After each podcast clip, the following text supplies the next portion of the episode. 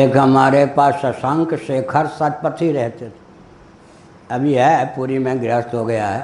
उसका नाम था घर का संग्राम शतपथी, वही अच्छा नाम था, जैसा नाम रखा था माता। उसके पिता भी कम्युनिस्ट थे, बड़ा उपद्रवी व्यक्ति, लेकिन हम ही ने नाम रख दिया अलंकारपूर्ण शशांक शेखर शतपथी।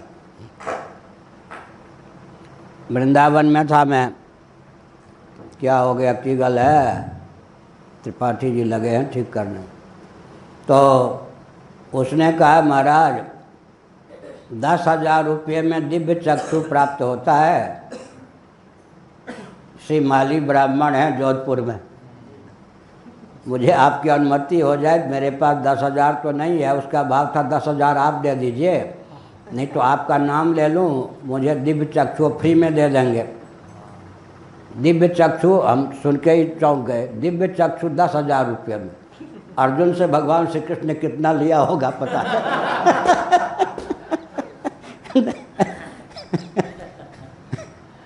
न तुमाम शक्य से दृष्टुमने नैव स्वचक्षुषा दिव्यम ददामि ते चक्षु। अर्जुन कभी मिलेंगे तो कितनी फीस दी होगी अपने सारथ श्री कृष्ण को दिव्य चक्षु लेने में। एक कथा सुना दें।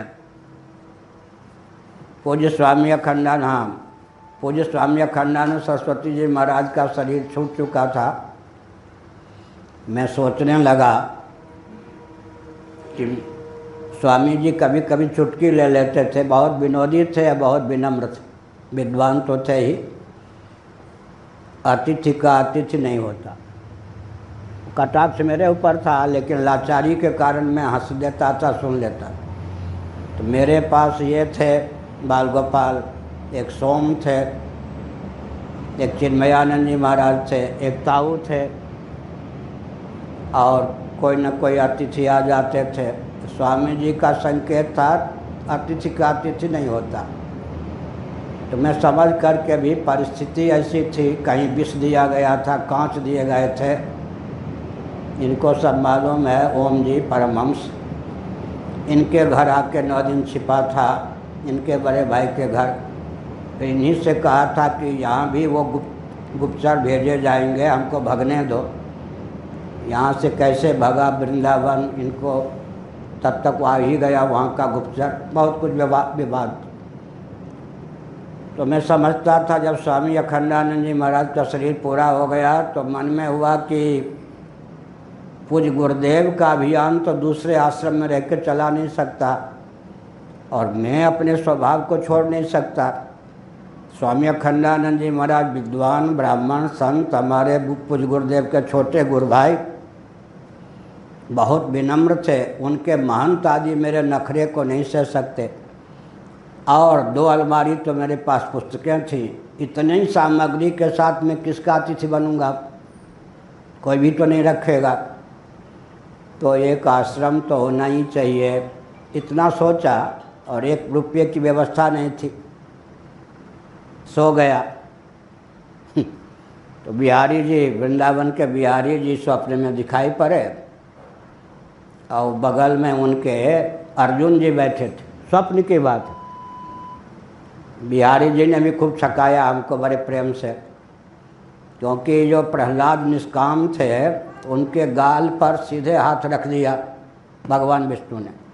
ध्रुव जी सकाम थे तो शंख को बीच में रख, अपने हाथ से शंख छुआ, शंख को गाल पे रख दिया। भगवान ने एक फूल दे दिया बिहारी जी ने अर्जुन को। इसको एक आश्रम चाहिए, बात इसकी भावना ठीक है, तुम यह फूल मेरी ओर से इसे दे दो। तो भगवान श्री कृष्ण बिहारी जी ने एक फूल दे दिया अर्जुन जी को, अर्जुन ने मुझे दे दिया। उसके बाद ही हरिहर आश्रम बन गया, जैसा भी है वृंदावन, उसकी कहानी ये है। तो स्वप्न में तो अर्जुन मिले, जागृत दशा में नहीं मिले। मिलेंगे तो मैं पूछूंगा कि दिव्य चक्षु कितने रुपये में दी लिया। तो दिव्य चक्षु भी जब खरीदने से मिल सकते हैं, तो ये कह रहे हैं कि क्या चाहिए, फल। तो मोक्ष खरीद रुपये से मिलता है। ये वे धारा कहाँ से चली? आप कह रहे इधर से, असी ब्रह्म तुसी ब्रह्म, पंजाब सिंध से ही ये धारा चली। असी ब्रह्म भाई जी, असी ब्रह्म तुसी ब्रह्म, हम ब्रह्मास्मि तत्वमसी का पंजाबी अनुवाद है असी ब्रह्म तुसी ब्रह्म, मैं भी ब्रह्म तुम भी ब्रह्म। ये सिंध से चली परंपरा, पंजाब होते होते राजस्थान होते होते इधर अब उत्तर प्रदेश में छा गई। मुक्ति तो रुपये से नहीं, लेकिन ये भी है याज्ञवल्क्य जी और जनक जी का संवाद है वृहदारण्यक उपनिषद में। दोनों गृहस्थ थे, जनक जी राजा थे, क्षत्रिय थे, याज्ञवल्क्य जी ब्राह्मण थे। एक प्रश्न किया, उपहार में इतनी गायें दे दी, इतनी गायें दे दी, तो वो विद्या बेचना नहीं, उपहार के रूप में दी।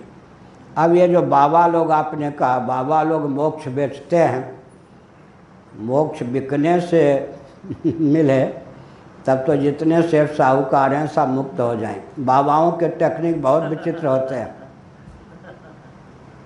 एक सेठ था, हम तो अंठावन साल से बाबा वेश में है, बहुत पापड़ बेला है,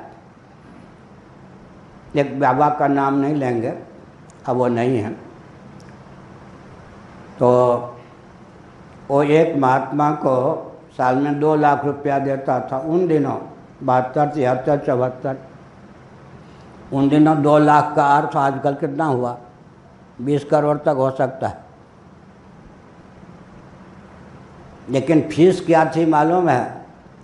उन महात्मा ने कहा एकांत में, तुम तो भाई गृहस्थ होते हुए जीवन मुक्त हो, जनक हो।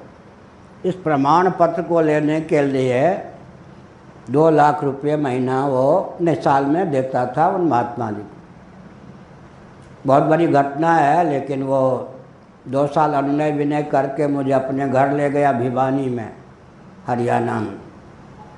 उसने एकांत में कहा कि मेरे गुरुजी ने मुझको जीवन मुक्त कह दिया है, आप भी मुझे कह दें। तो मैंने कहा गुरुजी की बात पर विश्वास करो, दस जगह प्रमाण पत्र लेने की क्या ज़रूरत है।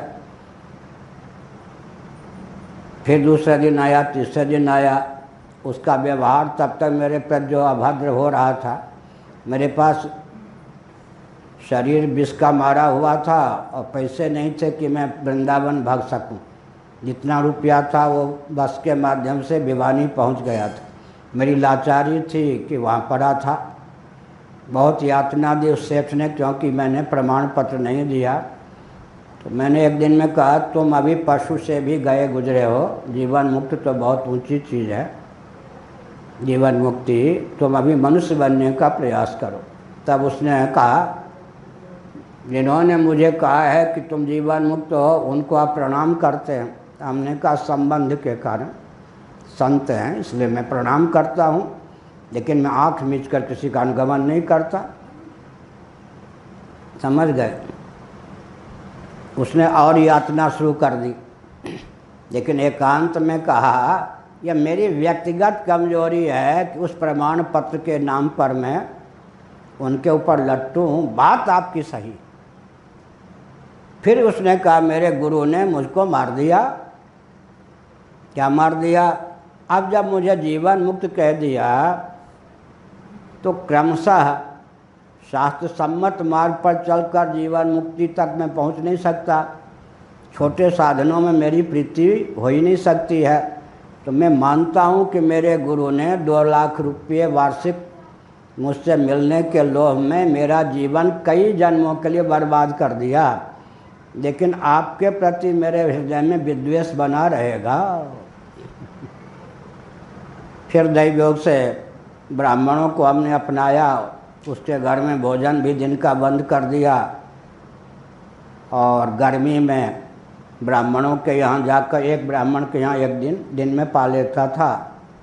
ब्राह्मणों ने फिर अंत में जब उनको मालूम पड़ा कि वृंदावन जाना चाहते, पैसे नहीं है, तो वृंदावन तक पहुँचने के लिए अपने आप बिना मांगे रुपये की व्यवस्था कर दी।